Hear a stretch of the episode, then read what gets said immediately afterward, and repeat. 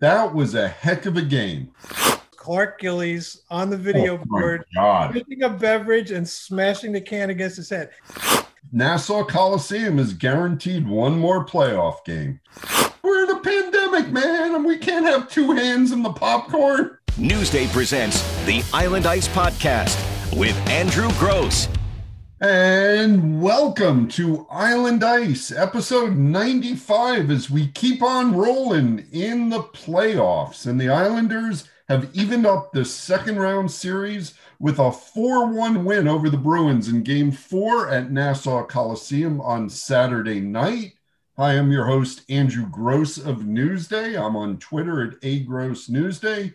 And I've got to say, if you're listening to this on a beautiful Sunday in between games, between uh, game four and game five in Boston at T D Garden on Monday night, if you were spending your Sunday listening to this, I cannot tell you how much we appreciate that. It means so much. It's it's a gorgeous day, and it, it just shows how fanatical you are about the Islanders. And uh, as always, I'm joined during the playoffs by my Newsday teammates, Neil Best, that's at SportsWatch on Twitter, Colin Stevenson at Colin S. Newsday.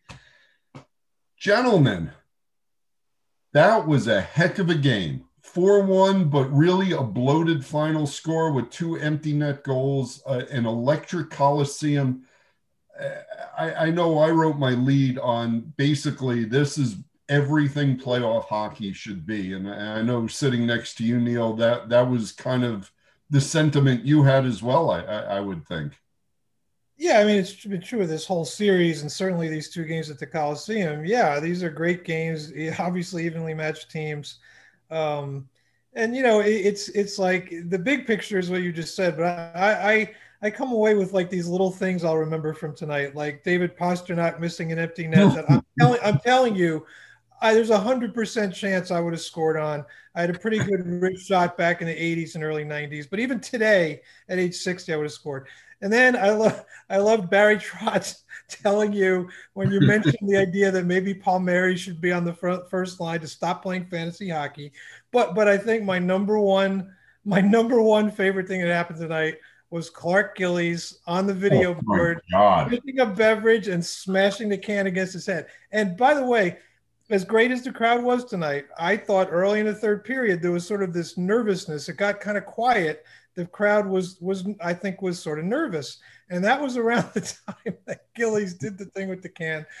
And I think that loosened everybody up. And that was a great moment. But, uh, but yeah, you're right. It was a great game.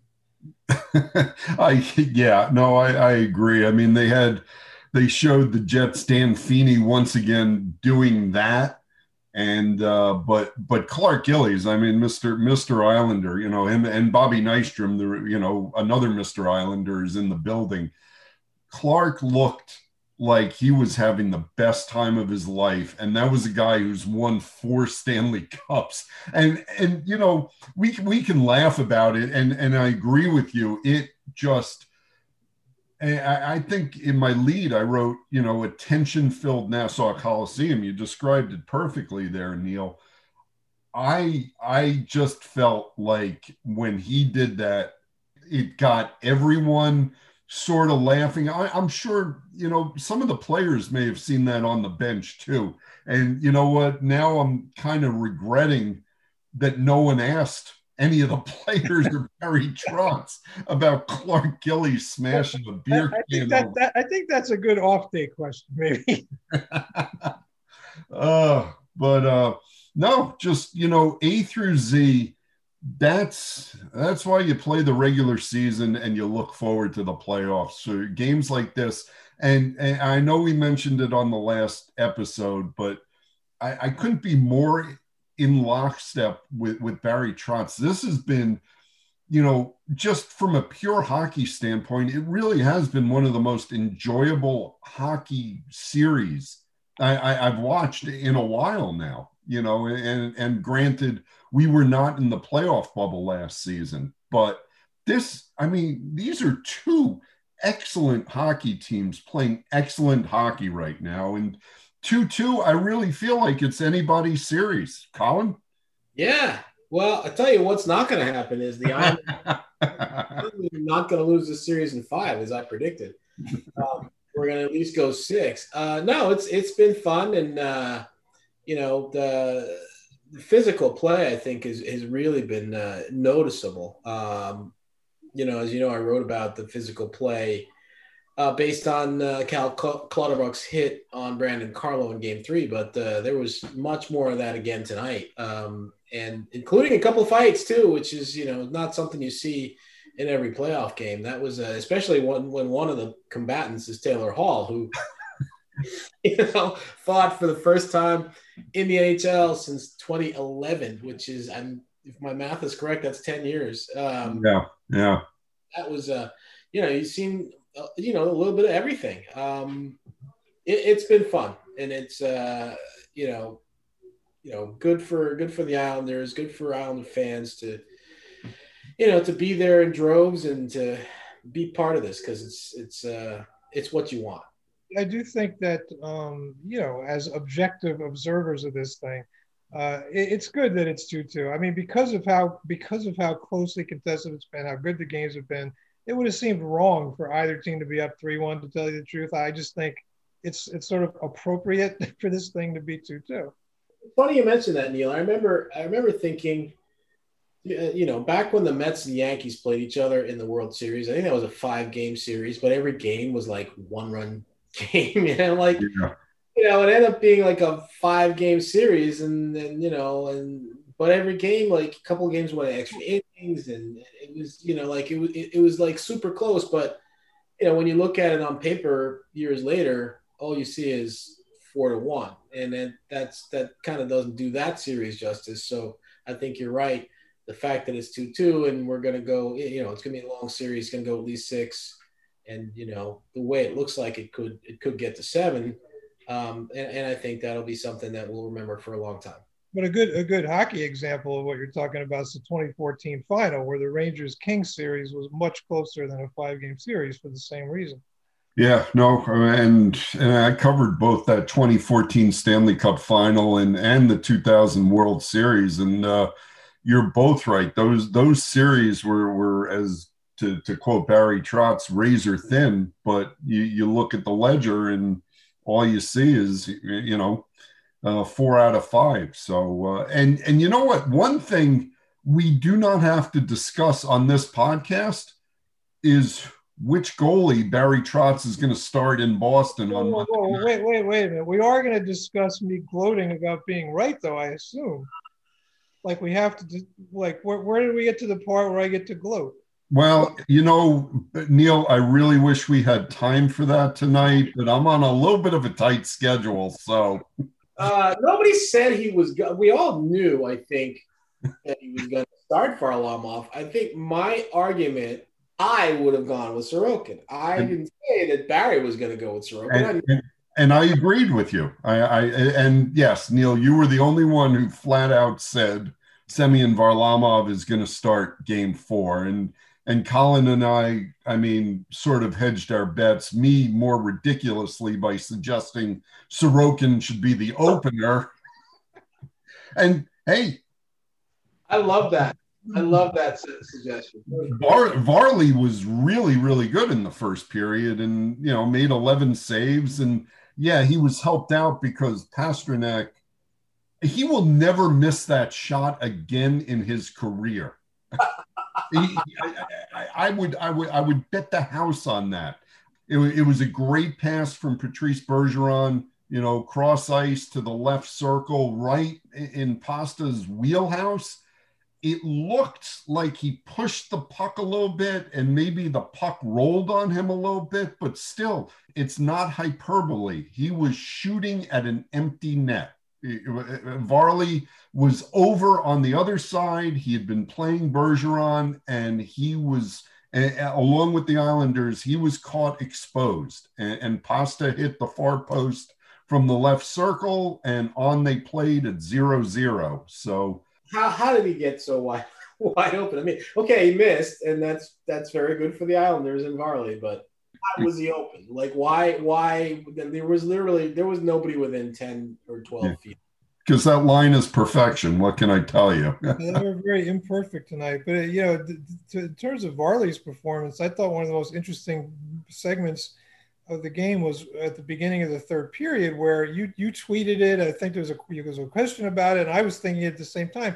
I completely forgot the Islanders were on a power play at yeah. the beginning of the third period because the Bruins looked like they were on a power play. Four shorthanded shots. And, and actually – you know, there, there were there were a ton of turning points in, in the game, and and Colin, I, I agreed with what you wrote that the Islanders killing off the the, the, the delay game penalty after Barry Trotz unsuccessfully challenged that Brad Marchand uh, interfered with Varley's goalie pad on on the David Krejci power play goal, and, and the Bruins go right back on the power play there. And if the Islanders don't kill that off, I, I think we're talking about a ton of different stuff right now. However, they do kill it off. And and, and Varlamov makes those four shorthanded, you know, uh, saves on four shorthanded chances. That was four shots in the first twenty-nine seconds of the third period. The Bruins got shorthanded. I don't know if I've ever seen anything like that. Well, that could have been a turning point too, now you mention it. Um, But it it turns around. Bruins get those four shots. They only get four more shots the rest of the third period, and they don't get a shot on Varlamov in the final six minutes and eighteen seconds of the third period. So, and, and by then, you know, Barzal had, had swatted in that puck, and, and the hand-eye coordination there is just so elite for him to do that. But, uh, yeah, no, you're right. That that that started the third period. I mean, there there were a couple of places in this game where, you know, starting with Pasternak's miss on the open net to to, to that third period flurry, and, and I saw this a lot on social media. People just kind of shrugging their shoulders, going, "I guess this really just is the Islanders' night." Yeah, you know what? I, I thought once once Varlamov got through the first five or so minutes, once he got past that whole, you know, he's given up a goal within the first three shots that he's seen in every one of his starts. Once he got past those first three shots, and then he started looking at the shot clock going, you know, five and six and seven, then he gets through the first period without giving up a goal. I was I was feeling pretty much like, you know, it was going to be his night. I, I wonder if Barry Trotz ever gets a little bit tired of being right, because he – he was asked before the game about concern over Varlamov's early goals, and and he gave this answer, which when when he said it, I was thinking, this is a coach just protecting his player, because his answer was, you know, over my long tenure in the N H L, what I've found is that what you think is a trend really isn't a trend. It's just something that happens in a short time frame that you think is a trend. And I'm not worried about Varlamov one bit. He's been terrific. He was right. That that goes back. I mean, I mean, he was right, and he is right, because that goes back to something we talked about on the last pod, which is we as hockey journalists try to come up with these narratives based on a small sample size, and it's his job to ignore that and make a rational decision. But it's a cold, hard fact that Varlamov had yeah. given up goals in all four starts on one of the first three the guy, shots. The guy's been in the league for whatever, ten years or something. It's not just some sudden thing that, that that's afflicting him. He's still a good goalie, and it turned out to be irrelevant. Well, Yes, yes, no, absolutely true. And the the the other thing, and, and you referenced this right at the start, Neil, I asked Barry Trotz. Now, this is this is two games in a row where Kyle Palmieri and Mathew Barzal have wound up on the ice together after a penalty kill. And, and Barry Trotz asked about it before the game, gave this very well-thought-out explanation that after a penalty kill, and Leo Komarov is one of their key penalty killers, Leo Komarov comes off for rest, and that's how Kyle Palmieri winds up on the ice, since Kyle Palmieri and, and Mathew Barzal are not killing off penalties, or nor is Jordan Eberle. So that's why Kyle Palmieri winds up there. And in game three, it leads to a Mathew Barzal goal, right? The first shift, Kyle to to to Barzy, it's a goal. This time after the and, and it, it was right after that key penalty kill I, I had talked about, uh, after the, the failed goalie challenge. Now you've got Palmieri on the ice again with Barzal. Barzal, uh, with, with the great play, great strength behind the net, holding off Lazar. He drew a delayed call there, which gets lost because they scored a goal. Um, and, and, and Barzy feeds it right into the low slot, and, and Palmieri doesn't miss from there. So I, of course, being an intrepid reporter, uh, brought up to Barry Trotz after the game, does this give you some pause and, and, and make you wonder, you know, if they can do this in two shifts in two games, what they could do as, as permanent line mates? And you could see the disdain in, in Barry Trotz when he, when he essentially said, yeah, maybe, but you know what? You can play fantasy hockey. I know Leo is good on that line. And, and he also said Palmieri is good on the Pageau line. So I, I guess I'm a fantasy hockey G M here.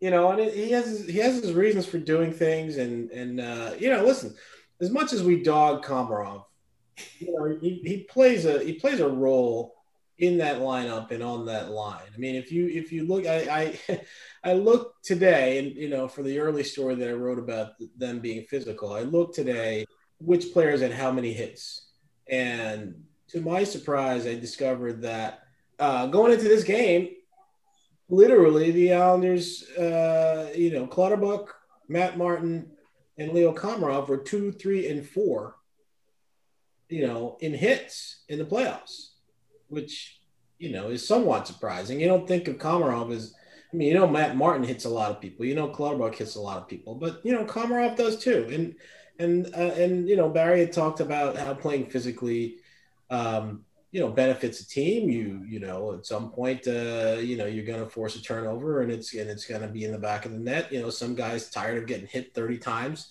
going back for the puck, and the one time he just kind of like flinches a little bit, and it's a mistake, and, and it's in. So, you know, Komarov is doing a job that, you know, that Barry knows he can do, and uh, and it's working. And, you know, and admittedly, you know, a couple of these goals happened with with Komarov not on the line, but Barzal now has a goal in each of the last two games, which is kind of what we're waiting for, right?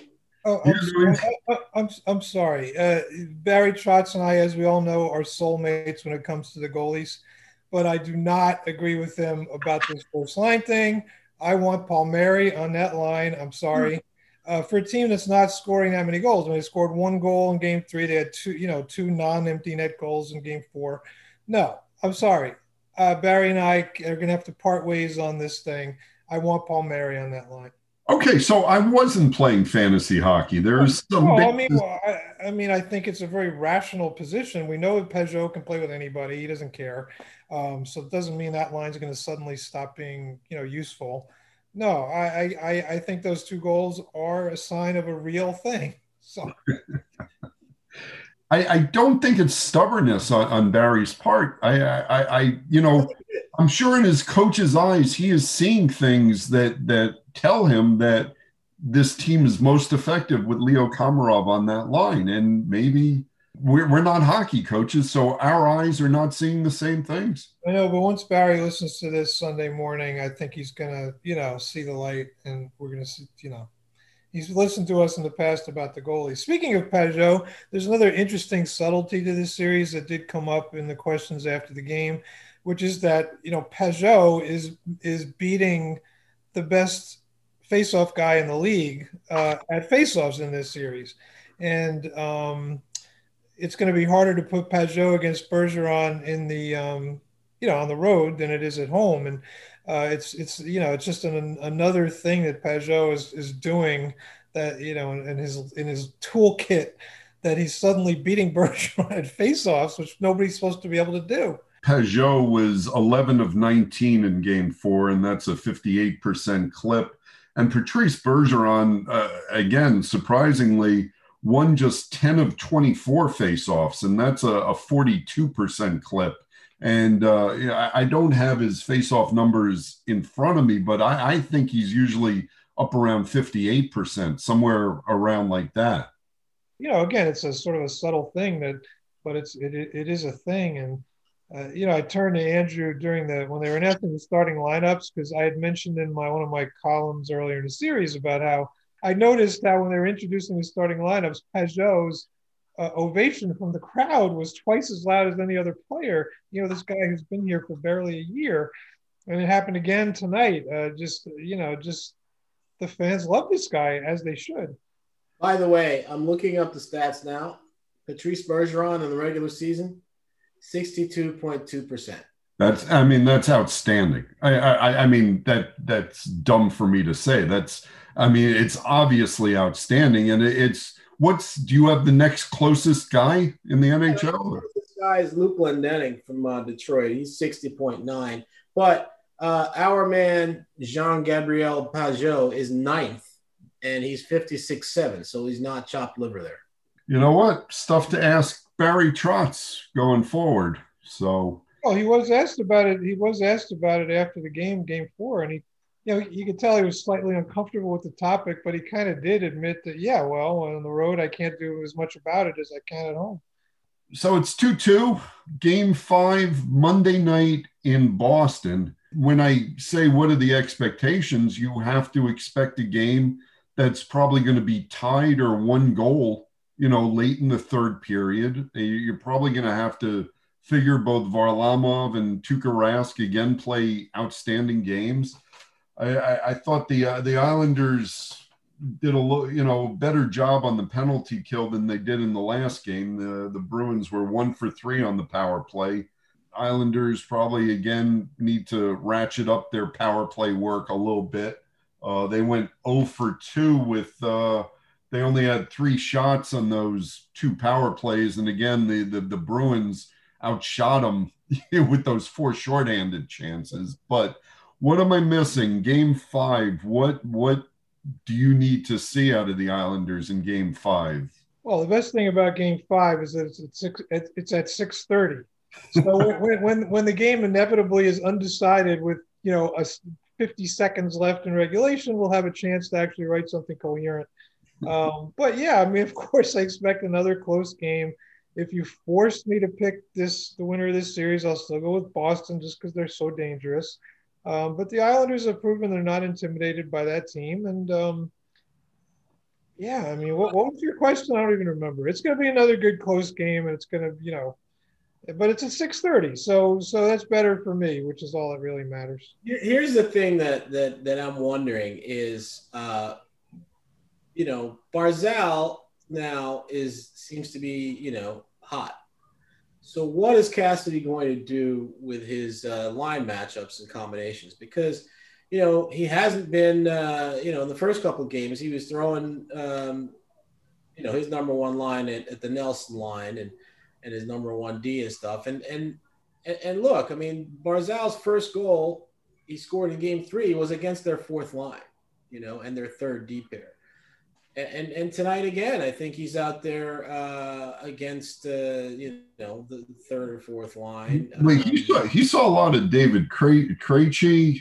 I mean, Krejci tried to emasculate him at one point with a spear to the groin that was downgraded from a spearing to a slashing. Which all right, all right. So now, so but but that's part of that's another thing that Barzal is doing. I think that is good is that he's engaging in this sort of thing, and it, and and you know Barzal might uh, you know might uh, hear a little something from the league about uh, hitting uh, what's his name you know the, the bringing a stick up. Yeah, that Lazar. He had a couple of battles with Curtis Lazar, and right. and, and that, that also indicates that Bruce Cassidy um, liked why is it out there against Lazar and not McAvoy? You know what I'm saying? Like, that's what I'm saying. If this is the number one guy, why are you throwing your third pair at him? Well, and, and Barry Trotz seemed to get into that when he was asked a specific question about the third line, and he pretended like he didn't know what the questioner was asking. He goes, so which line is that? And the, the questioner said the Pageau line, and, and Barry said, yeah, you gotta, you know, I don't see it as one, two, three, and four, you know, that, that old song and dance, but you know. But the, but the Barzal thing is like, if, if the Islanders, let's put it this way. If the Islanders could have selected from a list who they wanted to score the winning goal in that game, they should have picked, Barzal would have been the pick, because getting him going, which he clearly has been playing better the last three games, is obviously a huge plus for them, and something to be, like Colin said, that the Bruins now have to worry about. Do you, speaking of worry, do you worry at all about Anthony Beauvillier going forward? Because it seemed like he passed up a, a couple of shots. There was one where, you know, I, I don't know what he saw, but he was on the left, and I, I thought he had a clear, uh, you know, clear look at a shot, and instead he sent it back towards the middle, and there was no Islander there. So uh, any concerns there? Yeah, I think, you know, he, he had two breakaways in game three and and and didn't score on either one of them. And I think the goalie's in his head. I, I do. I think he's, even the one, um, yeah, the one shot, I guess it was in the first period, I think, uh, where he has the shot open, he doesn't take it, and he instead controls the puck and goes over and tries to tuck it in on the far side, and and uh, and Rask makes the the pad save there. When, you know, if he just like whacks at it the first time, maybe he gets it in on the near side post, and he and he doesn't. But I, I think he's just thinking too much. I think he's he's uh, you know, Rask is in his head, and uh, and yeah, uh, I I do worry about him. But you know, as with all things in the playoffs, if one bounces in off his butt and goes in. Yeah, I mean, and, he, and he's still skating wonderfully, and, and he's playing a great two hundred foot game. He, it, it, it, it's this sole element of him passing up a couple of shots in, in this game that, that, that you know, it, it, I thought that was a little bit noteworthy. Yeah, no, that you're, you're, you're right, but also to the other thing you just said, he, he's such a dynamic skater, and uh, he's, you know, he's dangerous because he could just beat the other guy to the puck. So, um, yeah, I, I think he's he's playing well. But, yeah, the, the, in game three, he had that really strange uh, shot he passed up, which I don't – you know, it's it's hard for us to ask these guys these questions because we don't we don't see them uh, in any kind of a predictable way like we would in the locker room. But, um, yeah, you're right. It's been a couple of strange decisions he's made. Yeah, well, I think that's, I, unless either one of you have anything else, I, I think that's going to come close to wrapping it up. I do have one more thing. I, I, I feel like we're not giving enough love to Palmieri. You know, guy's got five goals. I, I love Kyle Palmieri. I, I, I say he should be on the first line. I covered Kyle two years with the Devils. I, I, I wonderful man, and and I advocated for the Islanders trading for him, and, and I think you're seeing in the playoffs exactly, you know, why that was needed. And I have a theory as to why that is. Why is that, Colin? Because he's got the beard, man. Right. Yeah. Yeah. In regular season, he's got that beard. Comes to the Islanders, and they're like, no, no, the beard's got to go. And he gets what? One goal? Two goals. Two, Two goals. goals. And then guess what? Then the playoffs start, and the beard was back in like a day. And like, you know, and now he's got five goals. So I'm thinking it's the beard. All right. Well, I don't know if I, I buy your logic, but because – but, be. Well, because by that logic – I should be writing Pulitzer Prize winning stuff every day. Well, you you would have scored that Pastrnak goal though. Yeah, no, I mean, I or or or, or you know, completely lost my balance and cracked my head against the ice. But either one. Did you see? Did you see his reaction to it? Reaction. He just he pounded his head into the ice. That was so funny. That was a great. That was a great reaction. Great personality. I love those Dunkin' Donuts commercials. I love them. This is a bigger picture thing, but the N H L needs more of that. I mean, they they really need to sell their personalities a little bit. And, and Pasta has a great personality. You, you know, some of these guys like Pageau, like a great personality, right? You know, I mean, the, the N H L really needs to sell this a little bit more.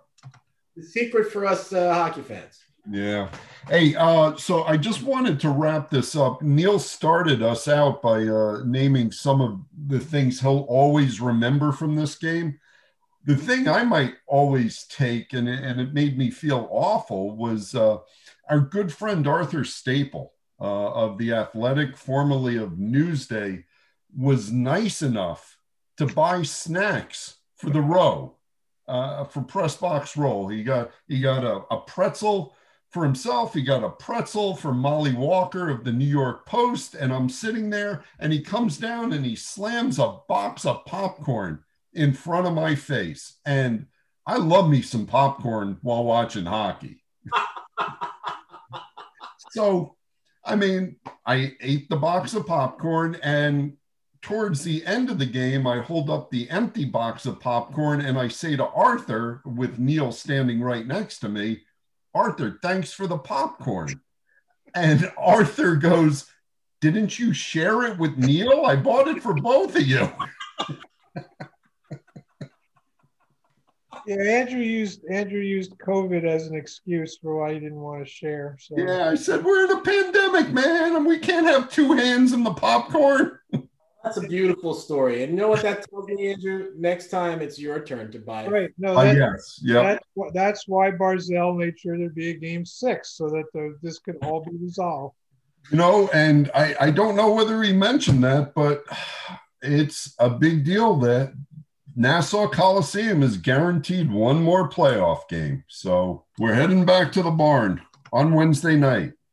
And actually, I am heading up to Boston early on Sunday morning. Uh, a little shout out to my nephew who is graduating high school. I will be up there tomorrow, Sunday, for my nephew A J's uh, high school graduation.